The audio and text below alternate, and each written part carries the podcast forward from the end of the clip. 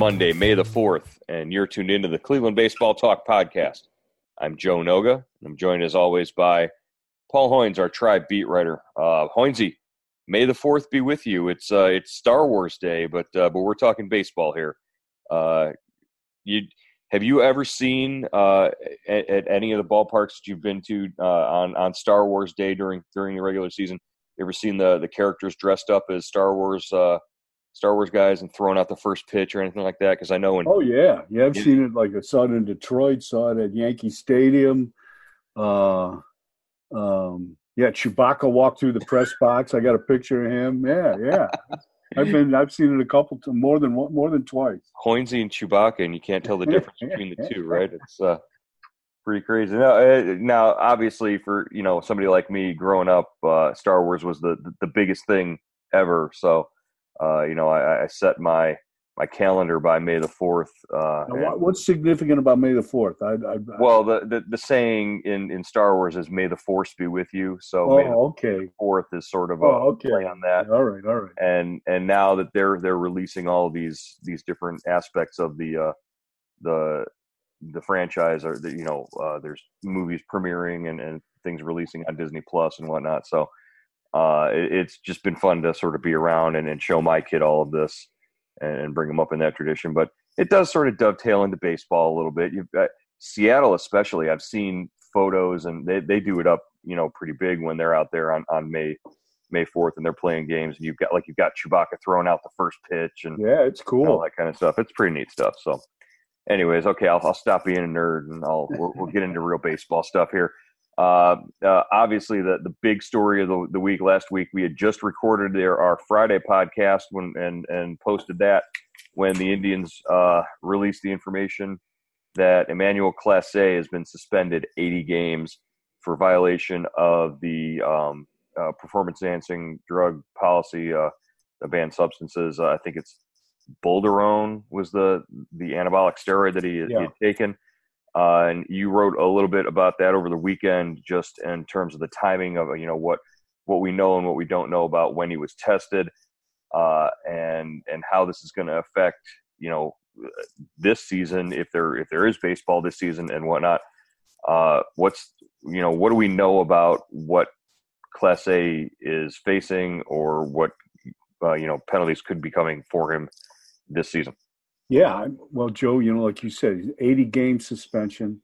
Uh, but uh, you know, the, it gets complicated now. Is will he have to, uh, you know, serve, do the do the crime, do the time twice for the same crime? I guess. You know, if there's no season this year, it's still up to a negotiations between MLB and the uh, Players Association as to whether you know if there is no no season this year, would Clase have to uh, serve 80 games next year because the penalty says 80 games? Obviously, uh, it's 80 no- games as opposed to like one year, like uh, like Hinch and Luhnow got. Right. Exactly. You know where that that's a, a, timer, and that's you know one year from that date of the suspension, and they're they're back.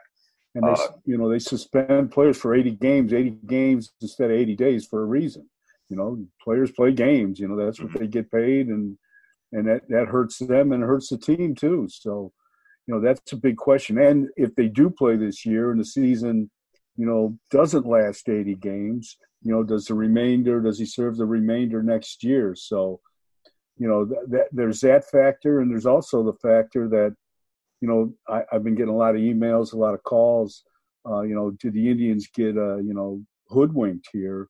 Uh, should they have known that, uh, that this guy was a steroid guy, or per se, we don't know that for sure.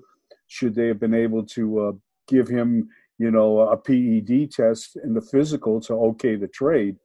Well, first of all, it's a trade, so it, mm-hmm. it, it's basically it's still a buyer beware kind of deal. But you know, if you give a guy a physical after a trade and something is wrong with him, and you were expecting a hundred, you know, a guy with, that was a hundred percent sound, you can protest the trade. But what you can't do, teams can't give, they they cannot individually give a guy a PED test. That that is a, a, a negotiated uh, process where an independent party, you know, gives a test, uh, and the independent party is agreed upon by the owners and, and MLB. And and the thing, you know, so th- that's how those tests are conducted. Yeah, A team those- can't. Those are those friendly looking guys in the black shirts who are always Yeah. in the uh, clubhouse before the games. Right. And uh, so, I mean, you know, and, uh, you know, Clase, I mean, we've seen how those guys, how frequently they are in the clubhouse. I mean, those guys, I mean, Clase had to get tested, I'd say, several times last year Mhm. with the Rangers in the minors and the big leagues and didn't, you know, didn't have, didn't test positive. I'm thinking, you know, and here the here's the crux of it. I, I don't think the Indians got hoodwinked. I think once the trade was was done, that's when you know he decided either a to take the uh, take the you know the steroid, you know coming you know as his spring as his uh, off season training winded down and he prepared for spring training, or b you know he got hurt early in spring training and uh, hurt that shoulder. Mhm. Didn't pitch in any uh, uh, Cactus League games, and then took the steroid then to uh, help the healing process, and got popped when he when he was tested again. So, you know, I, so I think that he tested positive after the deal. I don't think the Indians got sold a bill of goods here. Right. He's 22 years old out of the Dominican Republic.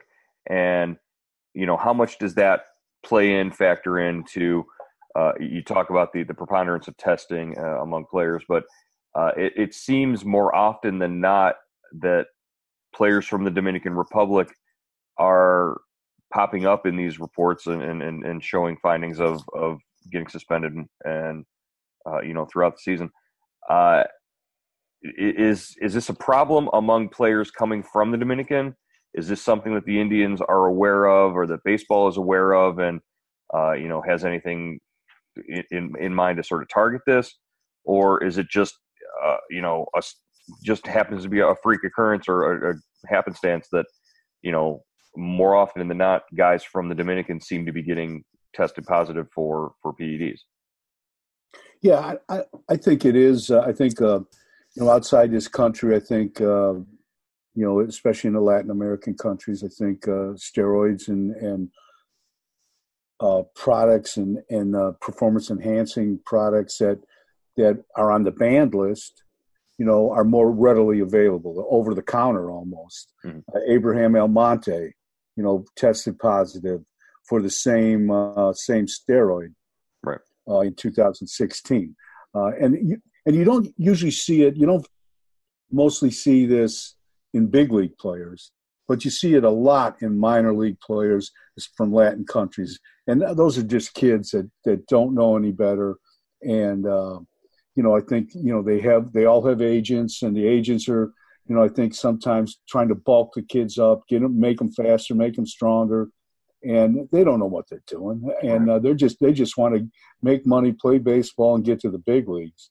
So it, it's a, it's kind of a vicious cycle, and uh, you know, and and and Clase in a way fits into that. He's only like 22, right? 22, 23. 22 years old, yeah, just turned But- 22. and, and he just made his big league debut last year. But you know, as a big leaguer, he should know better. You know, you, you've got to know it. And uh, you know, I, I remember talking to Alex Cora a long time ago when he played for the Indians, and I asked him basically the same question you did, Joe. I mean, are, are kind of Spanish-speaking players at, at a disadvantage here? You know, when when maybe they don't know the rules and regulations and what's a banned substance and what's not. And and Cora said, "Hey, they they they print these things out in in in uh, Spanish too. All the regulations, all all the, the whole thing is printed out in Spanish. So you know you got to take some uh, responsibility for yourself there. Right. Yeah. I I see it as a personal responsibility thing. I mean, obviously, if somebody's injecting you with something, then you know you know whether it's right or wrong. Uh, whether this is you know a, a flu shot or something else. Anybody sticks a needle in you, you you know whether you should be doing this or not. Uh, however, it, it just seems you mentioned the the agents and you mentioned you know the culture of of of trying to find these prospects and bring them through and and get them you know on the fast track to the big leagues. And I just think a, a lot of a lot of guys are taken advantage of at that stage. It's different when you've got an established major leaguer Yeah. who's years into his career, and all of a sudden his forehead grows four inches and he's jacking seventy home runs a year. And I'm not naming names, but Yeah.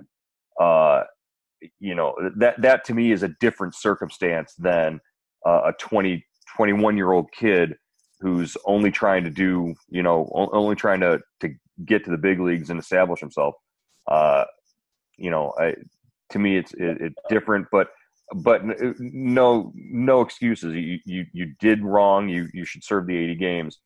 Uh and and i think they're going to make him serve 80 games whether they're played this year or next year or, or whatnot. Yeah I, you know I, I went to the dominican in uh i think 94 1994 and uh, went to uh, San Pedro de Macorís, and one of the Indian scouts, Winston Llenas, took me around the island. And if you see where these kids come from, and you see, uh, you know, yeah, you know, if you're a baseball player, you're going to probably do just about anything you can to get off the island, get to the big leagues, and establish yourself. And uh, a lot of times, the crime you know it's it, you you know the punishment is worth it. If you if you get caught okay you get caught. If you don't you know you you, you beat the system. But right now you you can't beat it. You can't beat the system. I mean this right. the, the steroid he got caught with Clase got caught with is you know that's not like a, a designer steroid you're not going to fool anybody with that you're going to get caught with that that's what's going to happen right. Well, and you know, last year we we also went through the whole thing with uh, the the rumors or suspicions, or there was a story that that came out of the Dominican. It was on the internet, but and we had to go through the whole machination of, of talking to the Indians and, and confirming oh, with Jose Ramirez. Jose Ramirez. And you know, again, Jose Ramirez, another player from the Dominican Republic, uh, and and so that the whole like feeling of it was well, here's another Dominican player that's you know under suspicion, and uh, there's there we might not have any proof of anything, but as soon as those rumors get out there, your name's attached to it, and you know for a for a good couple of days there, there was a, a lot of concern whether or not Jose Ramirez was going to be with the team throughout the end of the year because because of those those rumors that got got put out there. Yeah, and and usually the the you know the the confidentiality between the uh, testing the testing agency and the, and the MLB and the Players Association is is so strict that you know I had people with the Indians tell me they didn't know Clase got suspended until he was suspended on Friday. So right. I mean, maybe they get a heads up a couple, you know, an hour in advance or something, but they didn't know until Friday. So you know that's the way it usually works. All right. Well, uh, so we'll keep an eye on on this. Obviously, you know the the the frustration here is that Clase was sort of the the headliner, the centerpiece of that trade for Corey Kluber uh, in the offseason. and uh, you know, like, like you wrote uh, in in your piece that, that, that was was out Sunday. Uh, you know, Kluber should be pitching one of these games. If if we were playing baseball according to the regular schedule, the Rangers would be in town, and this would be you know one of the days that we'd be celebrating Corey Kluber's return to to Cleveland and and and all that. Uh, but right now we don't have the Indians in town. We don't have Corey Kluber in town, and we won't have Emmanuel Clase on the mound for the Indians. Uh, more than likely, and anytime you know before 2021, which with the the situation with his shoulder might not be the worst thing in the world. Yeah, that's true too. Yeah, Joe, I didn't even think about that. Yeah, I mean he's you know he'll have plenty of time to get well. Yeah, it's not like it's not like he's going to be Clevinger, uh, you know, kicking down the door trying to get back from the same injury last year. This they can they can sort of let him heal and and you know take their time with it. It's going to be interesting because they take him off the forty man. You get put on the restricted list, but you know with Almonte they let him stay in camp and play inter squad games and mm-hmm. minor league games in spring training in 2016. Now I don't know what they do with Clase. Maybe they bring uh, bring him to the uh, the academy in the Dominican, and he can play some games there, or he or he comes over here if there's any kind of spring, you know, any kind of uh, minor league spring training. Maybe he works out with them. Well, and they were having trouble just in the with the coronavirus, with the players returning to their homes. They were having trouble getting in touch with him. He's his um uh his home in the Dominican was yeah. you know removed from any sort of uh, cell service. Yeah, cell tower service. They were having yeah. trouble. Uh, all right. Well, let's uh, let's move on. Uh, you know, on the, right on the heels of the Clase announcement, the uh, Major League Baseball umpires uh, settled with the with the league in terms of uh, you know negotiating sort of pay reductions regarding this shutdown and, and what the 2020 season would look like. Uh, so they're uh, also a, give back in terms of their their per diem, I believe, as well. Uh, so the the major hurdles were were overcome there, as the the umpires will be in the fold uh, if the if baseball you know does get to play a season this year. Yeah, and I think uh, the big thing is uh, you know they they took about a thirty five percent pay cut, like you said. Uh, the per diems were slashed, and uh, but they they will continue to get paid throughout the sea throughout the year, whether there's a season or not, mm-hmm. and they keep their uh, their benefits, or pension and health benefits, and they get to say, uh, you know, in in the safety of the games, how the safety precautions, if there is a season, you know, how they'll be protected, and how maybe they'll be protected from the players, you know, so they'll have a say in that. Right, and, and the umpires they get paid. That's significant because they get paid year round, as opposed to the players who only get paid, you know, during the season. The players get paid checks on the first of the month during the season, throughout the season. So yeah, first and fifteenth. Right. So if I'm making, you know, X million dollars a year as a player, uh, I'm getting paid first and fifteenth during that six months of the season, whereas the umpires get paid in, in a in a full year cycle. Yeah, they're like they're like the coaches. The coaches get paid year round too. Right. Right.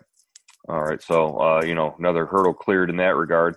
Uh, they're they're still talking about you know in terms of if they do come back and they are playing in home ballparks as opposed to having everything in Arizona or Florida uh, for games. They're talking about some sort of realignment or uh, you know three divisions instead of uh, the regular six and no National League uh, versus American League. Uh, in terms of realignment, what have you heard uh, you know, is the latest idea that's out there um, according to the league.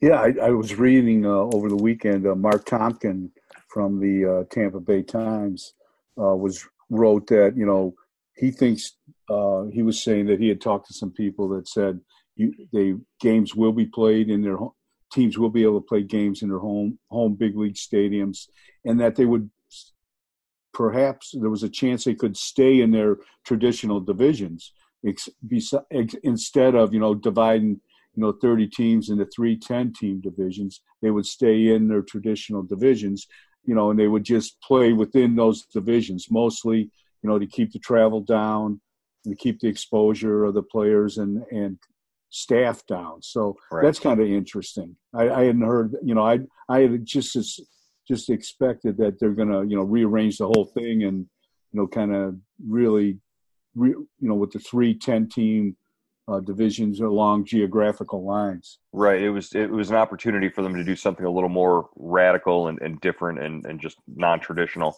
uh, we had a, a reader uh, norm lindway wrote in and norm writes uh, it makes more sense to put the atlanta braves in the east division it's not as far south as the two florida teams and place either Pittsburgh or Toronto in the Central Division.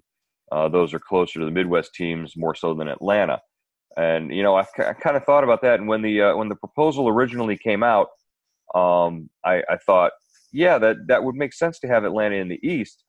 Uh, but then I realized, you know, the people in New York were probably the ones who put that plan together, and you know, the Yankees would rather face the uh, the Pirates uh, more often than the Braves, I think. Uh, yeah, and, and so uh, well, the Braves, that, that East Braves, Coast bias is still there as far as I'm concerned.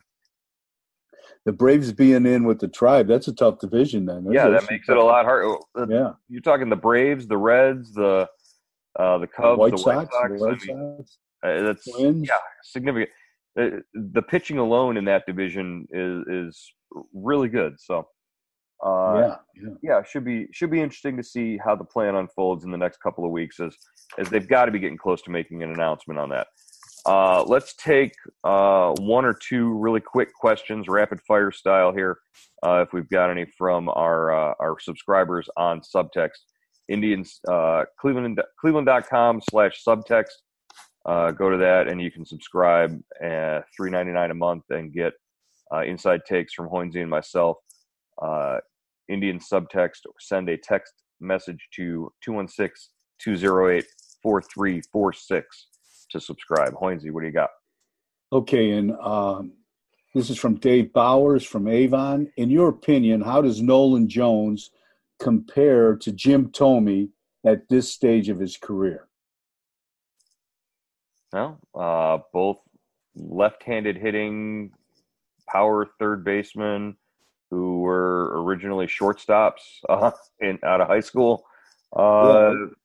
Sure, let's let's compare the 22 year old kid to a Hall of Famer who has that's, that's kind of tough. I mean, 612 career home runs. Sure, let's just throw that right out there. I think that's yeah, that's unfair. But I was looking at these numbers and, and just you know, Thome, Thome was in. The, he'd played over 60 games in the big leagues by the time he's he was 21. Mm-hmm. You know, uh, uh, Nolan Jones hasn't made that, made it there. But I mean, Nolan Jones is coming off a good year at what A and and Double A, um, and um, you know, but he hasn't had that big breakout year that Thome had at Charlotte. You know, mm-hmm. Class Triple A Charlotte when I think he hit 25 home runs and drove in a bunch of run hit and you know in like 115 games and went to the big leagues and stayed. But right other than that, I, I think we got to give Nolan Jones a little chance to yeah, yeah. to progress and play a full season and be healthy the whole whole year. Would the Indians definitely like to see Nolan Jones progress along the same lines as Jim Thome? Absolutely. But again, that's the if we had the uh, like Tito always says, if we had the crystal ball, you know, we'd uh, we'd be the managers. You know, that's, that's right. Okay, let's see. Um, this from Mark Horak from uh, Decatur. I guess Decatur, Illinois, maybe. Sure. Maybe. Uh, what effect would a season lost to the coronavirus have on the length of a player's career? I'm, I'm and he says he specifies pitchers. Uh, in terms of that, that's that's one fewer year of wear and tear on a, a pitcher's arm. So I guess it depends on where you are in your career. If you're a young guy, uh, not as much as an effect as maybe an, an older guy who's who's start, sort of towards the end of his career. Like let's take a Corey Kluber for example. Corey Kluber has basically had two years off from pitching regularly now. Uh, you know, if they don't have a season this year, he comes back. He's he's actually almost the needle almost goes back to getting too rusty. Yeah, you know, yeah. but but it would have been a, like eh, our our talk last at the end of last year was well Corey Kluber hasn't pitched since you know May first. There's no wear and tear on his arm for this year. That's got to benefit him going into 2020. Well, now there's no 2020. How does that benefit him? Yeah, yeah, I think that it kind of works. It starts working against you. Then I remember Gabe Paul. Gabe Paul always had these famous sayings or old sayings. He goes, pitchers don't wear out; they rust out. So I don't know if that uh, applies to uh, this guy's question, but hopefully that helps answer it. Well, and you know, it, throw it on a hitter as well. Uh, you wrote uh, over the weekend about Franmil Reyes, who was lighting the world on fire in spring training, and now he hasn't hit a uh, hit a baseball competitively in seven weeks. Uh, he was he was crushing everything when spring training, you know, was stopped this has got to this has got to be killing a young guy like that. Yeah, I, I think so. I think I, I felt I feel bad for him. He was on the right. You know, he'd worked so hard to get in shape, or not to get in shape, but lose weight, work on his defense. He was, you know, worked on his swing, and he was crushing the ball in spring training, like you said, Joe. And bang, the, plug is pulled, and you got to wonder, you know, just how do you keep that going, you know? And then, it, you know, it's really, uh, you know, a test to these right. guys, to these players. All right. All right. Well, uh, we're looking forward to the rest of this week. Uh, Sports Time Ohio has started airing, or will start tonight airing the 22 game winning streak from back in in 2017. And boy, uh, Paul, that was that was quite the ride uh, to experience as as we went through uh, late in the season there with the Indians in late August and, and September uh, winning uh, an American League record 22 games uh, straight, especially towards the end. I sort of remember, uh, you know, just be, the feeling in the ballpark every night. Uh, it was it was like having the playoffs there in in September, uh, a month early, and uh, it, it, was great to experience. What do you what do you recall from that ride? Uh, you know, through that streak. I just remember it like everything that could go right went right. You know, it was like, and the starting pitching was unbelievable. And I was looking up some numbers, Joe. The Indians outscored the opposition 142 to 37 in, in the 22 game winning streak. That, that, that pitching staff was was amazing. That was that was like peak Indians pitching staff, right? It was still right. Mickey, Mickey Callaway was still the uh, the pitching coach. You got Bauer, Clevinger, and Kluber each won four games in the streak. Kluber struck out 35 straight guy. 35 had 35 strikeouts. Carrasco and Kluber had uh, one com- had through a complete game each. Um, they, uh, they the, the offense outscored the opposition 69 to 14 through the first three innings. So basically, the, the thing was over. over. Yeah. yeah, they were they were over. Wow. Uh, it, it, just the the dominance of the Indians pitching staff at that time was something that you know will will obviously be talked about. Uh, and just I remember thinking as they rode into the the playoffs that year, it was like, who's going to beat these guys in a in a five game series with yeah. the, the, pitching that they can throw out there? And you know, we saw what happened with the with the Yankees, but obviously it'll you be almost fun. wonder. You almost wonder if they peaked you know, and during that streak, yeah. or you almost wanted them. I, I, mean, when you look mm. back on it, it was great to cover. It's right. you'll never cover another thing like that probably, but but what what would happen if they lo- they won 15 in a row, lost a couple, and then won 14 more or something, and and maybe didn't right. that was you know well, maybe they'd save some of that juice for the, the, for the postseason. And I remember we almost towards the end of it, we almost were asking Tito on a daily basis, "Hey, are you guys peaking too early? Are you worried about peaking too early?" And Tito's response every time he was consistent. He, he said, "He's like, no, I just want to win the games that we're we're playing every day. That's that's it. You go, come to the yeah. ballpark every day to win the game that's there." Uh, yeah, it, it, peaking too early and all that. You also I, I just remember you looking at me, you know, across it. We would do a podcast every night towards the end after every after they extended the streak to to the record and whatnot.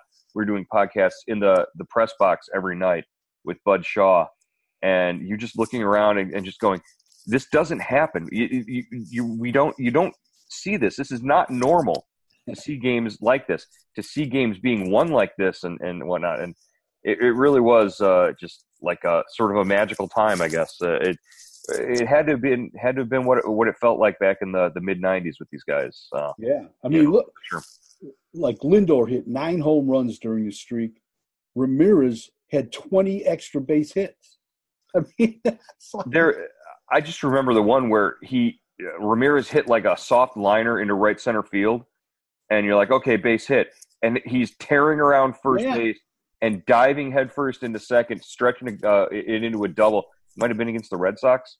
Uh, I'm I'm just like this. This is nuts. This doesn't happen. So yeah, uh, a lot of fun memories. Uh, it'll be fun to watch those games uh, as as we're tuning in.